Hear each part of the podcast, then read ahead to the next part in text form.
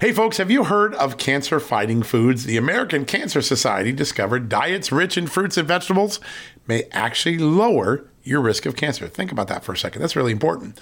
Hopefully, you hear this and run to the store for five servings of fruits and vegetables every day. But if you're like me, you probably don't have the time to do that, right? So maybe you should consider adding Field of Greens to your daily health regimen. Each fruit and veggie in Field of Greens was doctor selected for studied health benefits. There's a heart health group, lungs, kidneys, and metabolism groups, even healthy weight. What your body needs is in each scoop of delicious field of greens. I take it every day. Sometimes I put it in a shake. Sometimes I put it in my egg white omelet in the morning. Field of greens can help prevent, treat, and cure cancer? No, but it can powerfully help you audit your next checkup. Your doctor will notice your improved health or you're going to get your money back. Here's the most amazing thing about it. I started using Field of Greens a year ago. My cholesterol is down, my blood sugar's down, my weight's down, my health is up, my sleeping patterns are better, my metabolism is up. If you want to experience what I've experienced, go check out Field of Greens. Jump into the ring here. You're going to get an enormous benefit. And it's so simple single scoop, a couple of seconds, healthy lifestyle all day long. Now, Thanks to our good friends at Brickhouse Nutrition, Field of Greens is going to give you a 15% off discount plus free rush shipping. All you got to do is go to fieldofgreens.com and use the promo code JUSTNEWS for your discount. That's promo code JUSTNEWS at fieldofgreens.com. Fieldofgreens.com, promo code JUSTNEWS. Go check it out.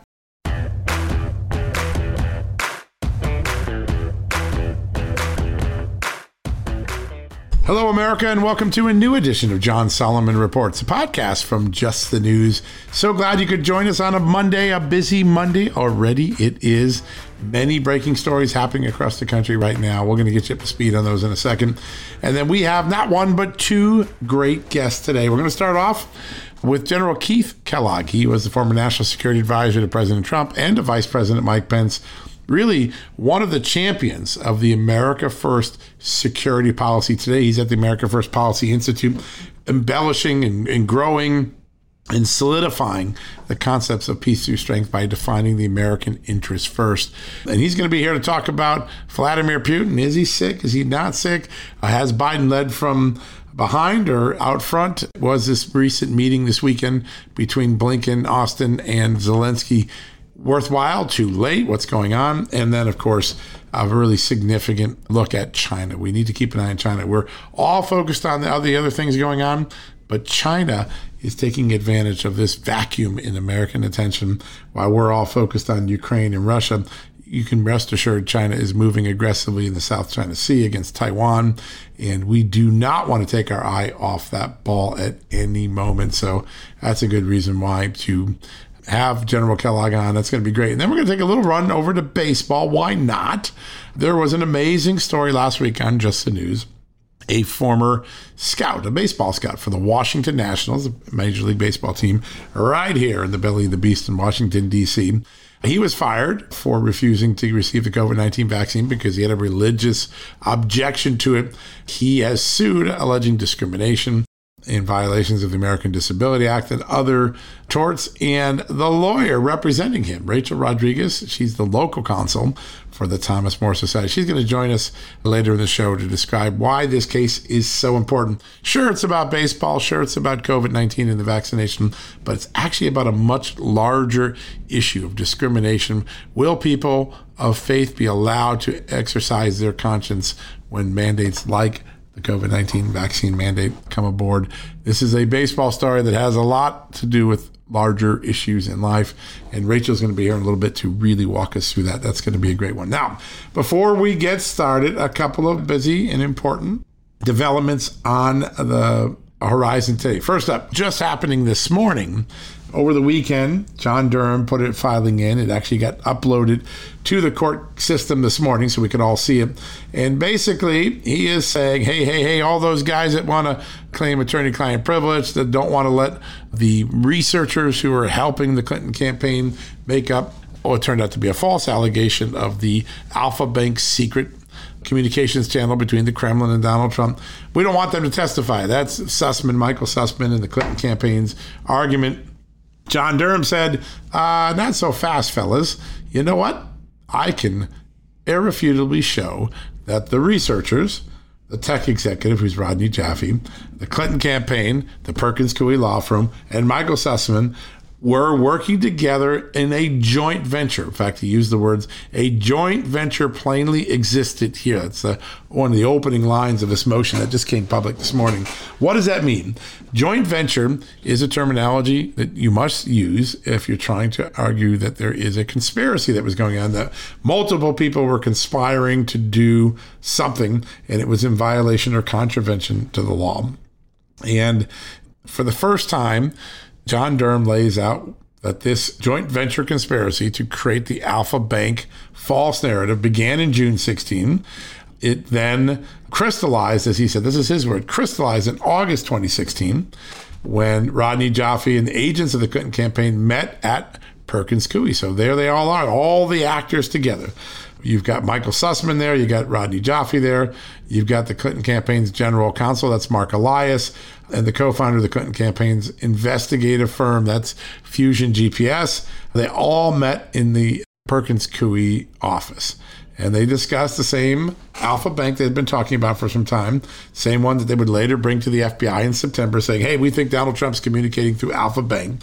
And at this meeting, they conspired and made an agreement to conduct work in hopes that it would benefit the Clinton campaign, namely gathering and disseminating purportedly derogatory data regarding Trump and his associates, and that the evidence is going to show that these conversations were proof that there was a joint venture, that they were working together, and their goal, their goal was to create an inference, a narrative through internet metadata that would tie President Trump to Russia, whether it was true or not, and you're going to see as, a, as the court filing goes on, Durham says that they really want to bring one of these researchers who kept raising the red flag. Hey guys, this doesn't seem legit. This doesn't seem like we could really make the case. We haven't proven it. Somebody who's going to call into question the entire narrative that this group, including Sussmann, Elias, Glenn Simpson, the whole crowd, he was throwing cold water on it. Now, at the end of the day, he ultimately participated, even though he doubted it but there is some really good emails to show that this effort to come up with the Russia Alfa Bank scenario narrative was not proven. You're going to see some new emails. There, there was a very weak link in the approach that they were doing. That the best that could be do is look for an indirect link because they didn't have the real proof that something went on. A lot of red flags in the course of this investigation. That broke this morning. That's up on the Just the News site, so check it out. Now, I'm also going to take you to a second story that I think is very important. Last week we talked about this. We even had Kash Patel on the podcast on Friday, but you know the Clinton campaign is claiming that it has attorney-client privilege over the Steele dossier, over the Alfa Bank stuff everybody I talked to, including the Harvard law professor, and by the way, Hillary Clinton supporter back in 2016, Alan Dershowitz says that claim of attorney client privilege doesn't have a leg to stand on. Why? First off, the Steele dossier was opposition research that was supposed to be shared publicly. You can't claim it's attorney client privilege if your goal was, and you did in fact, share it publicly with the FBI, with the State Department, the CIA, with news media, and others. That is an important part that, let me read you exactly what Dershowitz, the great Harvard law professor, said. It is clear as a matter of law and legal ethics that legal research intended to be made public is not protected by the attorney client privilege. That's pretty clear. And even if it had been, any privilege would have been waived by all the testimony and other work that this group did by talking to third parties. They were constantly sharing their work product with third parties at the FBI, at the CIA, at the State Department, in the New York Times, and many other news media outlets. This is exactly it. We had many other people. Andy Biggs talked about this. In fact, made a joke that it seems like the Clinton attorneys missed that 15 minutes in Ethicox where they tell you that you've waived a privilege when you start leaking or giving it to third parties. That's a good point. So, very important story. Check that one out. The Clinton campaign's 11th hour attorney privilege ploy likely to backfire in Durham case. It's the number one story on the site right now, and I think has a lot of meat to it. All right, we're going to take a quick commercial break. When we come back, first up, is going to be retired General Keith Kellogg, the former national security advisor to President Trump and Vice President Pence, and somebody who is at the heart of continuing to grow out and to solidify and to accentuate the America First peace through strength security policy that Donald Trump began in 2016. And then after that, we're going to bring in the lawyer, Rachel Rodriguez, for the former Major League Baseball scout Benny Gallo, who was fired by the Washington Nationals right here in, in Washington, D.C., for refusing to get a COVID 19 vaccine because he had a religious exemption. That's going to be in a historic lower case. We got to keep a close eye on that. And Rachel will give us the lowdown on that. So let's take a quick commercial break. Hear from our sponsors and great advertisers and partners, and then we'll come right back. First up, Keith Kellogg, right after the commercial break. Hey, folks, have you heard of cancer fighting foods? The American Cancer Society discovered diets rich in fruits and vegetables may actually lower your risk of cancer. Think about that for a second. That's really important. Hopefully, you hear this and run to the store for five servings of fruits and vegetables every day. But if you're like me, you probably don't have the time to do that, right? So maybe you should consider adding Field of Greens to your daily health regimen. Each fruit and veggie in Field of Greens was doctor selected for studied health benefits. There's a heart health group, lungs, kidneys, and metabolism groups, even healthy weight. What your body needs is in each scoop of delicious field of greens. I take it every day. Sometimes I put it in a shake. Sometimes I put it in my egg white omelet in the morning. Field of greens can help prevent, treat, and cure cancer? No, but it can powerfully help you at your next checkup. Your doctor will notice your improved health or you're going to get your money back. Here's the most amazing thing about it. I started using Field of Greens a year ago. My cholesterol is down, my blood sugar's down, my weight's down, my health is up, my sleeping patterns are better, my metabolism is up. If you want to experience what I've experienced, go check out Field of Greens. Jump into the ring here. You're going to get an enormous benefit. And it's so simple single scoop, a couple of seconds, healthy lifestyle all day long. Now, Thanks to our good friends at Brickhouse Nutrition, Field of Greens is going to give you a 15% off discount plus free rush shipping. All you got to do is go to fieldofgreens.com and use the promo code JUSTNEWS for your discount. That's promo code JUSTNEWS at fieldofgreens.com. Fieldofgreens.com, promo code JUSTNEWS. Go check it out. Okay, it's time to commit. 2024 is the year for prioritizing yourself. Begin your new smile journey with Byte, and you could start seeing results in just two to three weeks. Just order your at home impression kit today for only $14.95 at Byte.com. Byte clear liners are doctor directed and delivered to your door. Treatment costs thousands less than braces, plus, they offer financing options, accept eligible insurance, and you could pay with your HSA, FSA. Get 80% off your impression kit when you use code WONDERY at Byte.com. That's B Y T E dot com. Start your confidence journey today with Byte. All right, folks, welcome back from the commercial break. This next guest is one of my favorites. I love having him on here. He's the author of one of the most important books of the last year, War by Other Means. If you haven't gotten it, by all means, get on Amazon, Barnes and Noble, get out there, get this book. It's one of the most important looking at the America First security policy of America. He's the co-chairman uh, for the Center for American Security, and of course, was a former national security advisor to both Vice President uh, Pence and President Donald Trump. Joining me right now, retired General Keith Kellogg. General, great to have you on. Hey, John, thanks for having me. Good to be with you. I am so glad to have you. It's uh, such an amazing weekend. We saw a lot of um, action. The United States finally sending somebody to go meet with uh, President Zelensky long after Boris Johnson had done so and others had done so. Your thought of where the Biden administration is and giving the type of support Ukraine really needs to win this war? Yeah, John. Look, uh, I'll give you a couple of frustrations I have right at the start. You know, it took us a while for Blinken and Lloyd Austin, Secretary of Defense, to get in there. I'm, I'm kind of disappointed the president didn't go in there. The second thing I'm disappointed in the fact that they went in the middle of the night. I wish they'd gone on broad daylight like Boris, like Boris Johnson, the Prime Minister of England, had gone.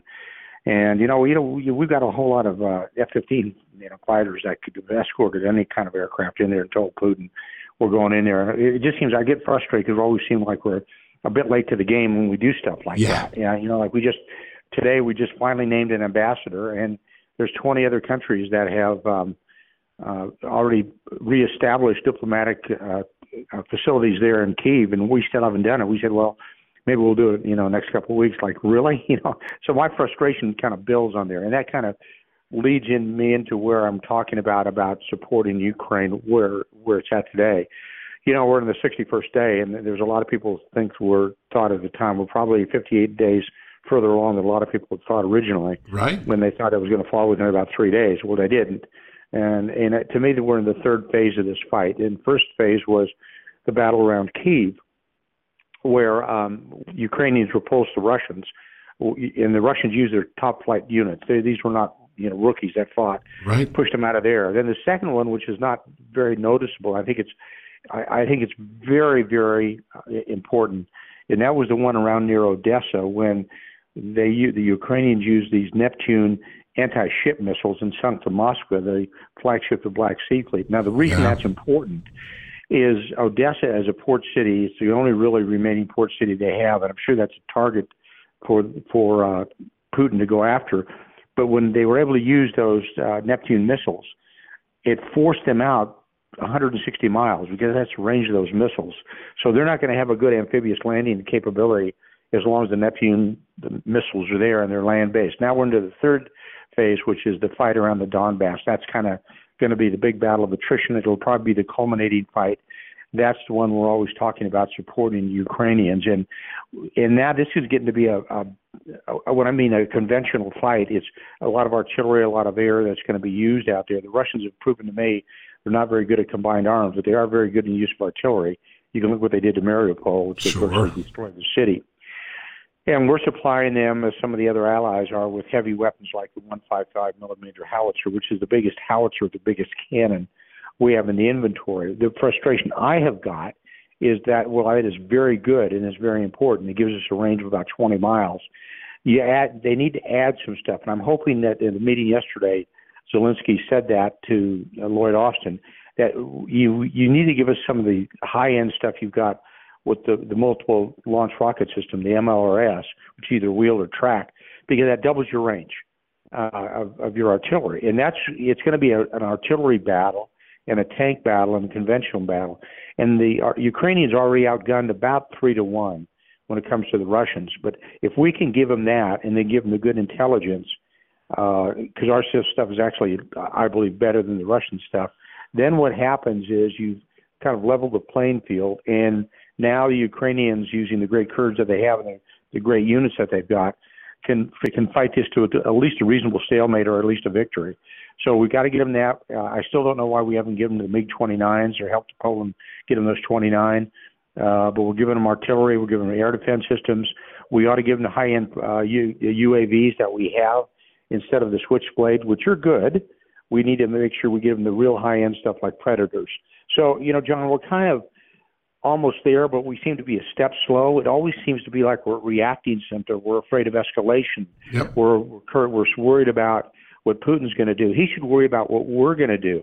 You know, his army's already been pretty well savaged. His army is not that big. It's around 200,000 that are that are good, unless he starts calling them conscripts, and by right. law, which he'll ignore, conscripts aren't supposed to fight in, in conflict outside of Russia. But uh, his units have been pretty badly damaged, so uh, this is the time to really lean in you know, the guy who escalated this fight originally was Putin. He's the one who started the fight. I think we can help Ukraine, and, and because of that, if we help Ukraine, it's going to help NATO and the rest of Europe because we'll have dis, his, his army will have been bled out, and I think that's where you want to go.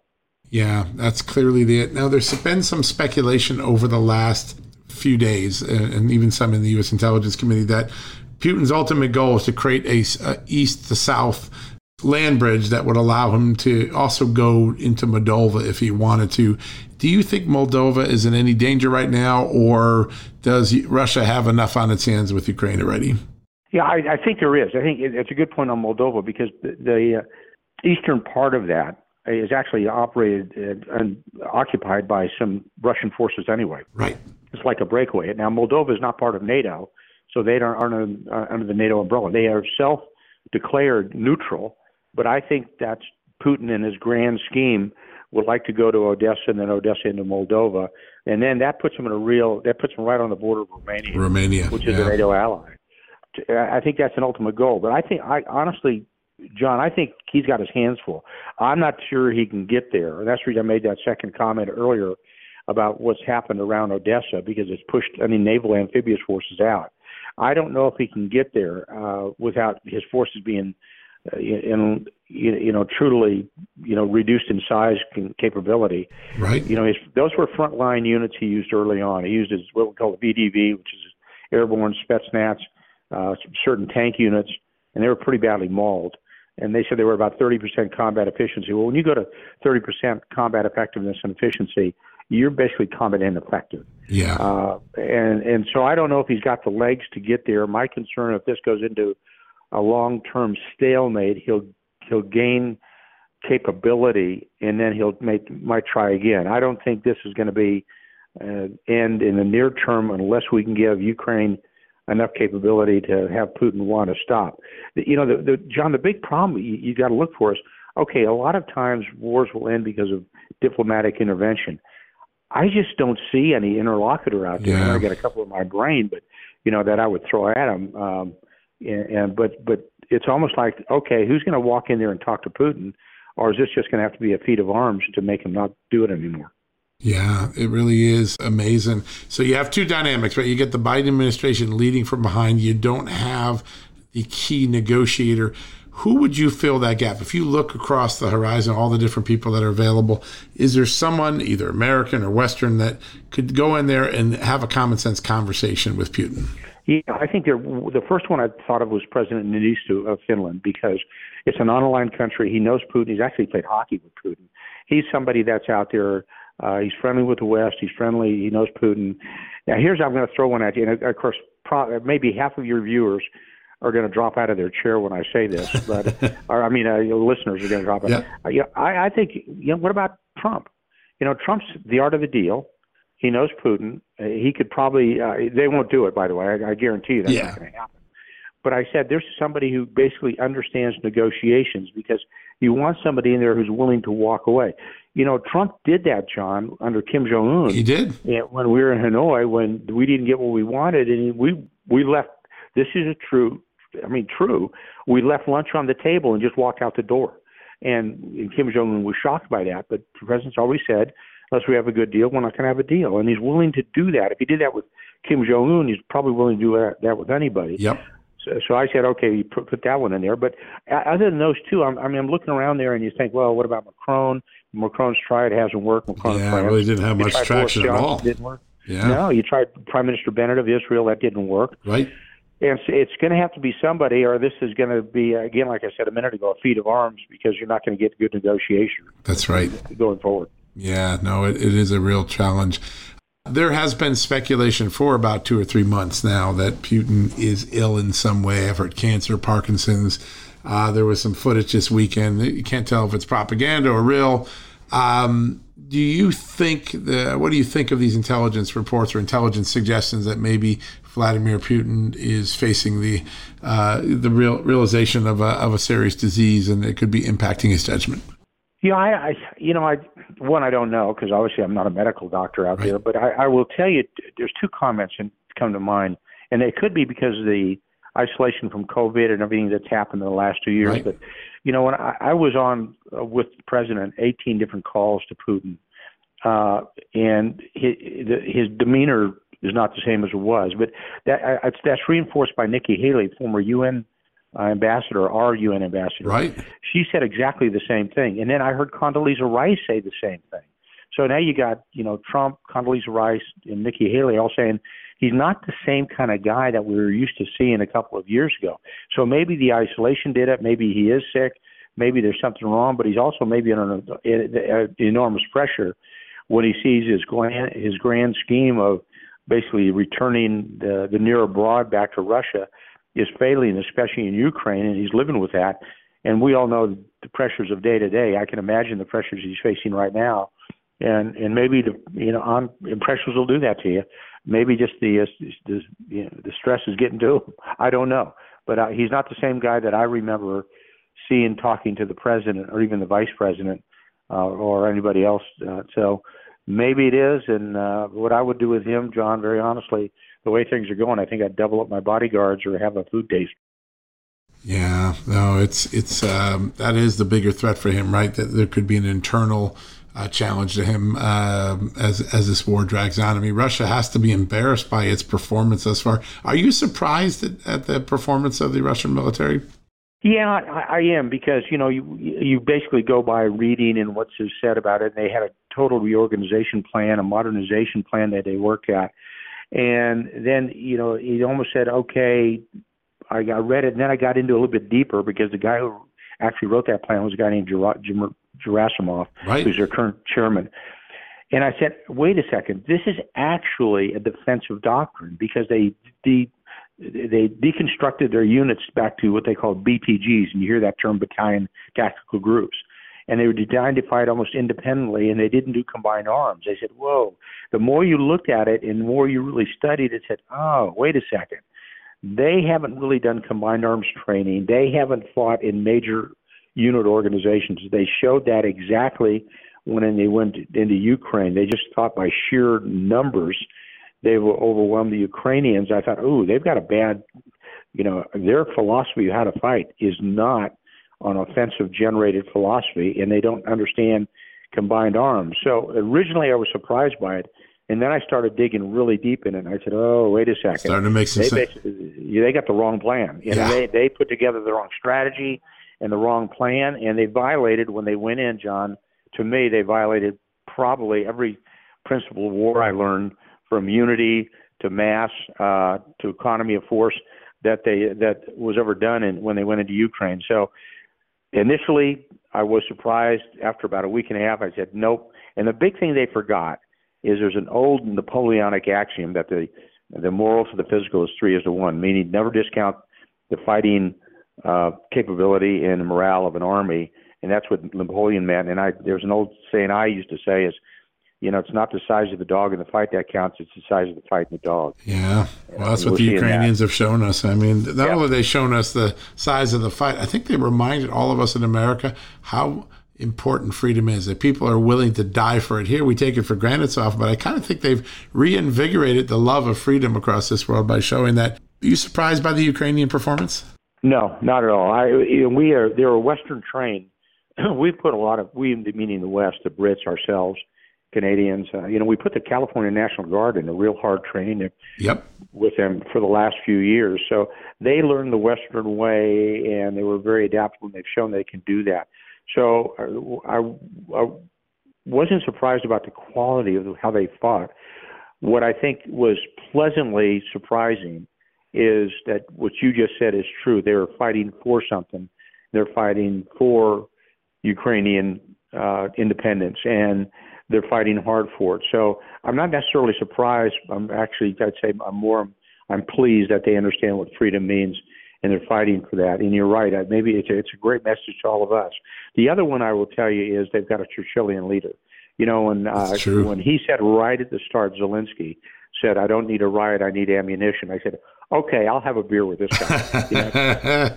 yeah, and no, he, he's and he stayed stayed there and fought it out he is uh, risen beyond anyone's wildest dreams. You could see that uh, in a moment of need for his country, he has risen to the the challenge in ways that I think few people thought when they saw him running uh, for uh, president a few years back.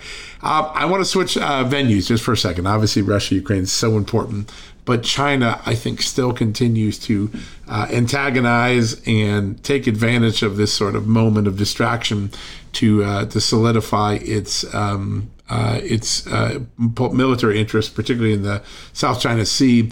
Uh, when I was with President Trump about a month ago, three weeks ago, we had an interesting uh, conversation about the need maybe for a NATO for the Pacific, sort of creating, building on the great work you guys did uh, by building some alliances there and maybe developing that out. Do you think we're at that point that China's aggression is so uh, overt that it needs a NATO type doctrine? Yeah, it, it, we need something like that, John. And look, uh, I've always said, and for the last 20 years I've been saying this, that China is the emergent threat. You know, I, I, I actually I, I got a pretty bad gift from the Vermont National Guard when I said, you know, Russia's sort of like uh, Vermont with not nuclear weapons, and Vermont got mad at me. I had to laugh about it, but it was true. It's it's the big threat shouldn't be Russia, even though they got more nuclear weapons than than China has by a few thousand. But China is an emergent threat, both diplomatically, both military and economically, and we need to be aware of that. It's a, because we are and we have been a Pacific nation.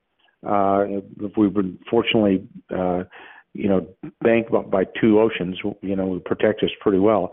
But we need to look at there because of their encroachment uh, into the Pacific. It sort of like reminds me of what Japan was doing in in the late 30s, and I think we're finally we tried to get Japan uh, you know, and change their constitution to have a much more robust military. You know, we're, we used to have a defense treaty with with Taiwan. We don't. That ended in 1980. Uh, we need to get the Philippines on board. I, we, I know we've got North Vietnam supporting this, uh, and because their their natural enemy happens to be the Chinese. But I think everybody needs to understand that. The Australians clearly do, uh, and they're in support of us as well. So I think we need to think hard about pulling everybody together. We haven't done that yet, and, and focus in on China. But China economically carries such important weight. We have to wean them off that as well and and it's going to take time to do that, but there's got to be a focus on it.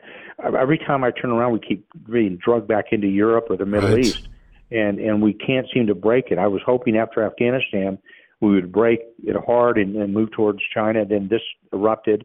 Now we're back looking at you know talking about NATO and talking about Europe, but the real emergent threat to our existence, I believe, is China, and we need to combat that. Yeah, and it does seem like we get distracted all the time, and uh, yeah. China's patient, so they're they're moving while we're distracted. It's such a a remarkable thing. As you look out right now, obviously uh, the Trump doctrine is the conservative doctrine. It's hard to articulate a Biden uh, doctrine other than leading from behind or leading sheepishly.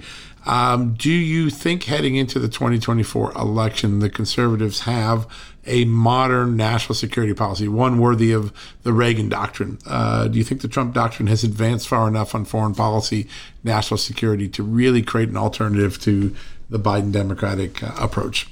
Yeah, you, John, I do, and it's yeah, frankly, it's we're uh, the organization I'm with called America First Policy Institute. We're putting that together, and and we're actually reaching out to Congress and and people that are running in 2022 as well to put it together to get everybody really thinking about it because I think we've got a good solid strategy in America First. You know, America First is not an isolationist strategy. It's not. It's lead no. with strength at all. But here's something to remember, just to, to go back a quick second. You know, one thing we did in the Trump administration, you know, we had our national security strategy out within the first year, which you're required to have by law.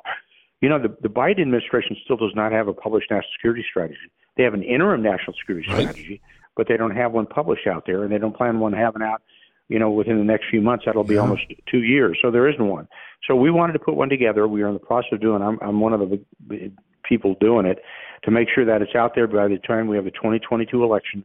Everybody sees it, and then we're going to run hard on with it on 2024. Yeah, it's so important uh, for folks who want to get your incredible book because it, it is, I, I, think, one of the most uh, not only insightful views of the uh, the evolution of the Trump administration and its national security policy.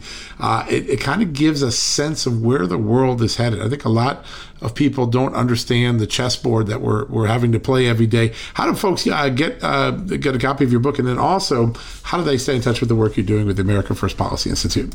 Yeah, the, the thing to do is uh, they go to Amazon.com or, yeah. or Barnes and Noble. Those are one of the two places to order the book. And thank you for mentioning it. And the other one is you, you can go online and find the America First Policy Institute (AFPI). We just came out of a real good planning summit down in, in Georgia, and just look at AFPI and you'll kind of sense, oh, who that's who these guys are. We have been said we're uh, a shadow government, a Trump, you know, previous shadow Trump government or one to the future. Right. But just take a look at it. Take a look at AFPI we're both on Twitter and we're also both online. And look at that and then make a decision on where you want to go. And I think you'll be pleased what you see. Yeah, it's an amazing book. I've read it cover to cover a couple times now, and every time I'm reminded of two things. One is American appeasement policy has never worked. It hasn't worked for Europe, and it never works for the United States. Peace through strength is clearly the the most important uh, principle that America has always succeeded at.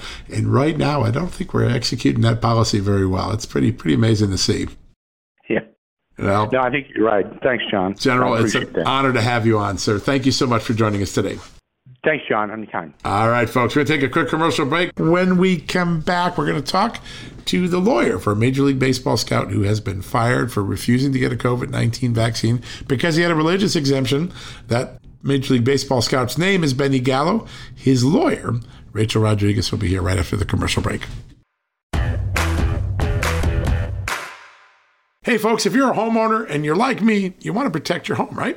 But when's the last time you checked on the title to your home? If you never have, listen to this. A new report on homeowners shows we all now have $16 trillion in equity. That's an all time high in America. That's why you need protection from a scam the FBI calls house stealing. That's when the equity in all of our homes is the target, sadly, of scammers. If nobody's watching the title to your home, these scammers can transfer your title to their name, take out loans, and your equity could be gone. Poof, gone. You have to protect your equity from this despicable crime right now with triple lock protection from my good friends at HomeTitleLock.com. The first step is to check on your home's title to see if it's still in your name. Sign up with your address at HomeTitleLock.com and be sure to use the promo code JUSTNEWS. They're going to send you a complete title scan of your home's title and your first 30 days of triple lock home title protection. That's legendary protection, by the way. It's free. HomeTitleLock.com. Use the promo code JUSTNEWS. One more time, go to HomeTitleLock.com today and protect your most important asset, the equity in your home. All right, folks, as we draw near to another critical election, it's not only about casting your vote, it's about elevating your voice, making your voice be heard. AMAC is more than just a senior discount organization. They unite like minded patriots like you and I, committed to preserving our cherished values and actively opposing the leftist agenda that's sweeping across America. Just look at their recent victories. AMAC members helped to push forward an investigation into practices that inflate drug prices. They successfully defeated ranked choice voting in order to protect traditional voting methods, and they've also helped block a federal takeover of elections. As AMAC's membership grows, Washington is listening. Every new member strengthens this movement. If you love America, visit amac, amac.us slash justnews to become a four-year member for just $30. That's a great discount. AMAC is not only better for America, it's better for you. Membership gives you access to the AMAC magazine, free Social Security and Medicare guidance, money saving discounts, trusted news, sweepstakes, and so much more. It's a community, not a service. Take advantage of our election year sale, four years for just $30 at AMAC. By joining over 2 million Americans, they can't ignore your voice in Washington anymore. Join now at amac, amac.us slash just news. That's amac.us forward slash just news. All right, folks, welcome back from the commercial break. You probably saw this story last week on Just the News. Uh, a scout uh, working for the Washington Nationals sued uh, because he was denied his job because he didn't get a vaccine, even though he had uh, an appeal for the religious exemption. His faith uh, was at the heart of this appeal, and now there is a lawsuit that's going to be historic. I think we're lucky enough to have the lawyer that's in the lead in that position. Rachel Rodriguez is local counsel for the Thomas More Society, who has gone to the uh, aid and uh, legal defense of Benny Gallo, and she's joining us right now. Rachel, great to have you on the show.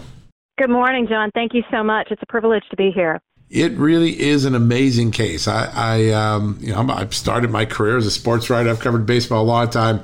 I never thought in my lifetime I would see a vaccine mandate for a baseball team or a uh, First Amendment uh, lawsuit uh, involving uh, the vaccine mandate in Major League Baseball. But we are at that moment. Tell us a little bit about what led to the suit.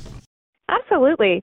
Well, this is interesting. You mentioned uh, the vaccine mandate for the team. One thing that is is just really confusing here, I guess, in terms of the, the, the reasoning on the part of the Washington Nationals, is they did institute a vaccine mandate, but it was not applied exactly the same to all individuals that are employed.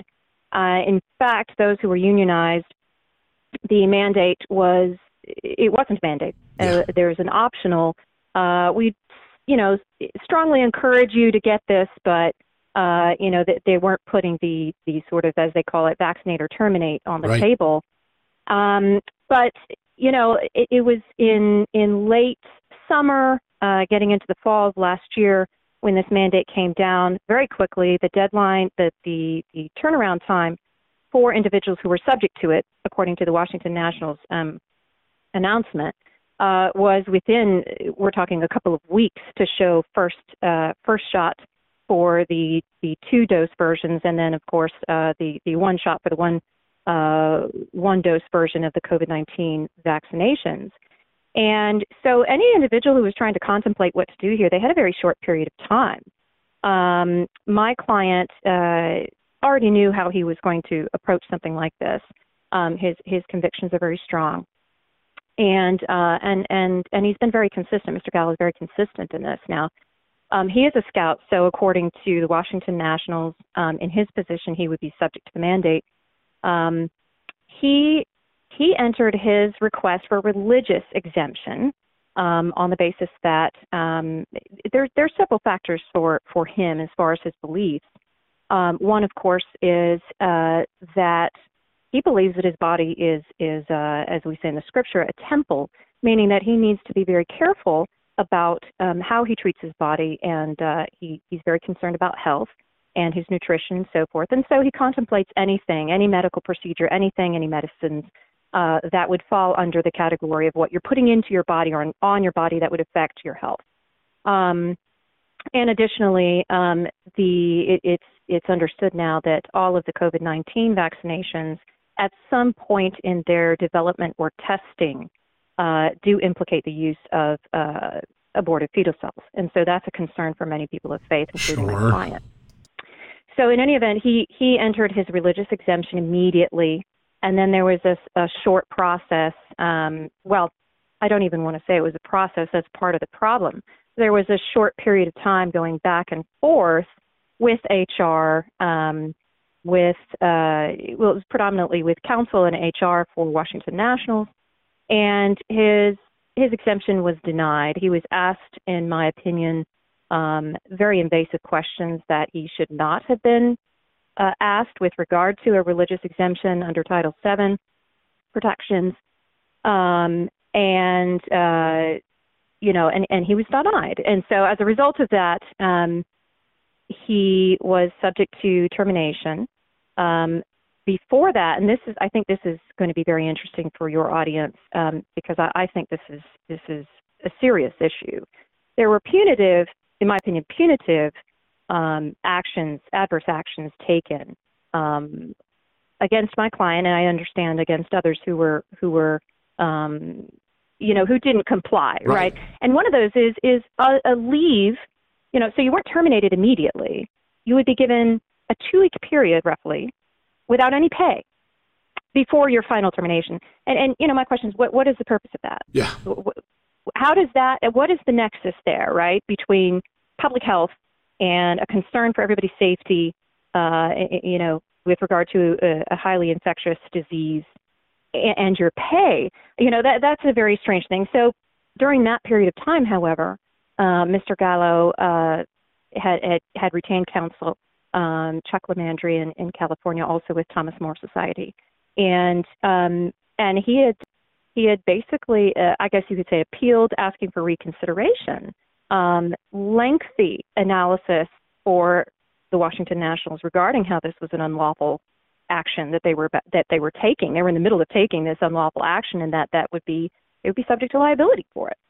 Um, unfortunately, uh, that was of no avail, including uh, requesting on his behalf uh, at that point in that interim period a medical exemption, which, including under the CDC guidelines, even a temporary uh, medical exemption uh, would be available for those who had prior COVID infection. And this was proven, you know, prior COVID infection through the antibody test and so forth. All of it denied. It was just, wow. you know, it, it, it, would look like you're gunning for a termination and you're going to get there no matter what. Um, and so, unfortunately, at the the the time frame that they indicated, uh, you would be terminated. You know, Mr. Gallo was terminated. Um, I, I don't want to. I, I know you have other questions. One one other thing I did want to say about that though is just bizarre. At this point, is we're not even well, we're we're roughly around six months out, and now MLB has no mandate, as far as we understand it, across the board. Certainly, the Washington Nationals is not not enforcing anything.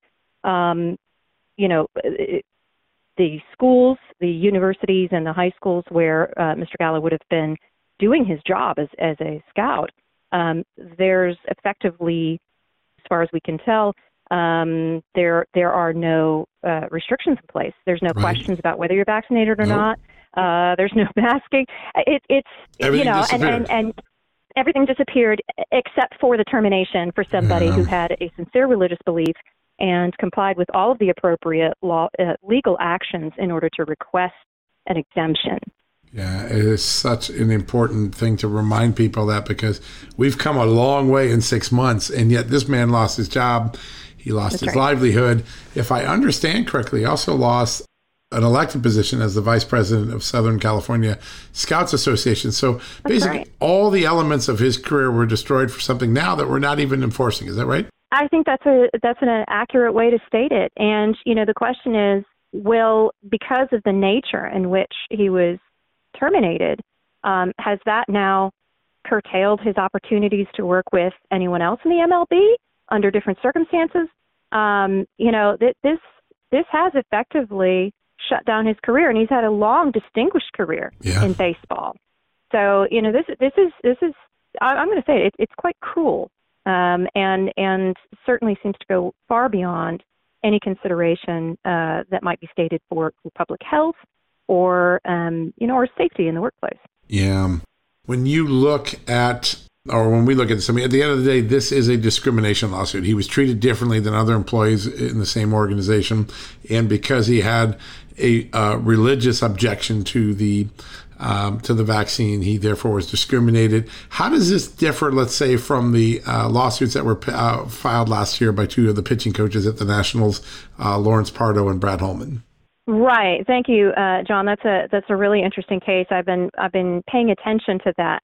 Now, um, in in their circumstance, first of all, there's a little bit of difference. Obviously, you've got uh, coaches in a different position, uh, and and of course, Mr. Gallo is a scout. Um, so, to the extent that there is some distinction there, I'm being interested to see what the Washington Nationals have yeah. you know have to say as far as meeting their burden. That issuing a religious exemption to my client would have been an undue hardship for them. Um, now, one thing that is different in our case, as far as the claims involved, we uh, we have also sued under D.C. law, civil rights law. Hmm. Uh, there's a lot of similarities there to the right. federal law, and also um, we are um, we are suing under the ADA.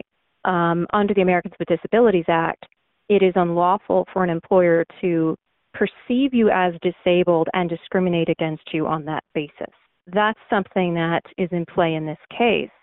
Uh, why you know what what is the basis for treating somebody as though they are anathema as though they cannot be around other individuals. You know the the language uh, that was that was used in telling him that you know an exemption would not be available right. you know is a a a, a danger to yourself and others you know. It, it, this is this is you know what is what is the basis there? That that uh, lines up i think pretty clearly in saying that there is some sort of perception of disability that that it is that it is impossible, right? I, mean that there's some there's some inability to uh, to engage in the functions, the job functions, you know, that Mr. Gallo had to complete, and and that would fall under a perception of disability. And then, of course, he's fired on the basis. Well, you you know, we can't accommodate that, so we're you know, that's it. Uh, you know, you can't perform the job. That's it. Now, maybe those things have not been stated in exactly those words, but that is somewhat of a novel uh, approach. Uh, this is something that we're seeing in COVID 19 vaccination mandate facts um, in, in various cases, also in this one. Um, and I think there are some other cases out there that are addressing this.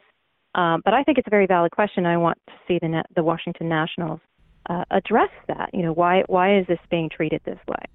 Yeah, such an important question. I think we all want answered before uh, before this baseball season ends. What's the next step uh, here for your client? Where does this go next? It's in federal court, right?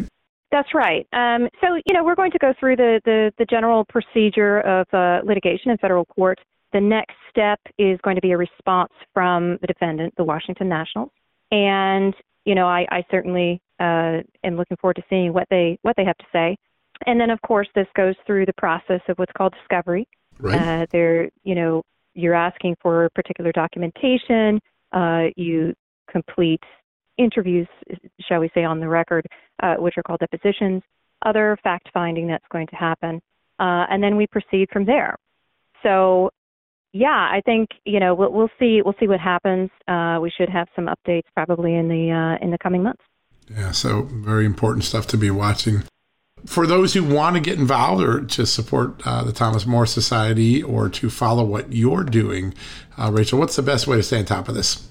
Well, uh, certainly the Thomas More Society is going to keep tabs on this and be providing updates. Um, I certainly encourage everyone to go to their website uh, and and check them out. Um, absolutely, they're doing excellent work um, with regard to various uh, matters in litigation right now. Obviously, as you know, John, there's there's a lot of um, there's a lot of pressure. Let me put it that way on um, on freedom of religion oh, uh, sure. in in various sectors, and they've been they've been very consistent, staunch allies in in putting up the uh, the litigation to address those issues and push back. So I certainly recommend that. And uh, additionally, well, I'll I'll reach out to them and make sure uh, I can get back to uh, your program as well with any other uh, ways in which people, your audience, can can keep up with the case. Uh, that's awesome. It's such an important one. We're all watching it, and it's um, it, it is baseball, but it's much bigger than baseball. It's about faith. It's right. about freedom. It's about being treated equal under the law, and um, I think the eyes of the world are watching closely. Rachel, so glad to have you on the show today. Really, thank you for bringing us up to speed on this very important case. Well, it's my pleasure, John. Thank you so much for the opportunity. Yeah, it's great, great conversation. We'll have to have you back soon because I'm sure there'll be important developments. Absolutely. I'll keep you posted. Thank All you. All right. Sounds good. All, All right. right, folks, we're going to take a quick commercial break. When we come back, we'll wrap things up for the day. Delve into the shadows of the mind with Sleeping Dogs, a gripping murder mystery starring Academy Award winner Russell Crowe. Now available on digital. Crowe portrays an ex homicide detective unraveling a brutal murder he can't recall. Uncovering secrets from his past, he learns a chilling truth. It's best to let sleeping dogs lie. Visit sleepingdogsmovie.com slash Wondery to watch Sleeping Dogs, now on digital. That's sleepingdogsmovie.com slash Wondery. CarMax is putting peace of mind back in car shopping by putting you in the driver's seat to find a ride that's right for you. Because at CarMax, we believe you shouldn't just settle for a car, you should love your car. That's why every car we sell is CarMax certified quality so you can be sure with upfront pricing that's the same for every customer. So don't settle. Find love at first drive and start shopping now at CarMax.com. CarMax, the way car buying should be. All right, folks, that wraps up another edition of John Solomon Reports, the podcast from Just the News. So glad you can join us. Really appreciate all you're doing to support our podcast, our television show, all that we're doing. We'll be back tomorrow with another edition of John Solomon Reports, the podcast from Just the News. And until then, you can check out justthenews.com 24 7 for breaking news and all of the exclusives that we like to give you in our reporting. Remember to use that dig in tab. We're not arrogant enough to believe we should take our word for it. We show you our notebook, we show you all the supporting materials in the dig in tab for every story. That's our commitment to you, our transparency to you, and I hope you enjoy that. All right, we'll be back tomorrow with another edition. Until then, may God bless you and may God bless this extraordinary country, the United States.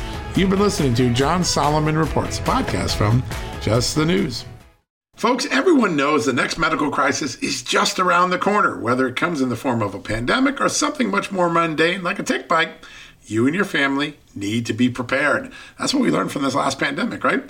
That's where the wellness company comes in. You know the wellness company. We have their great doctors like Dr. Peter McCullough on all the time on our shows. The wellness company and their doctors are medical professionals that you can trust, and the new medical emergency kits are the gold standard when it comes to keeping you safe and healthy, and most importantly, prepared. Be ready for anything. This medical emergency kit contains an assortment of life saving medications, including ivermectin and Z-Pak. The medical emergency kit provides a guidebook to aid in the safe use of all of these life saving medications, so you know what you're doing. From anthrax to tick bites to COVID and even the bioweapon like the plague, the Wellness Company's medical emergency kit is exactly what you need to have on hand to be prepared.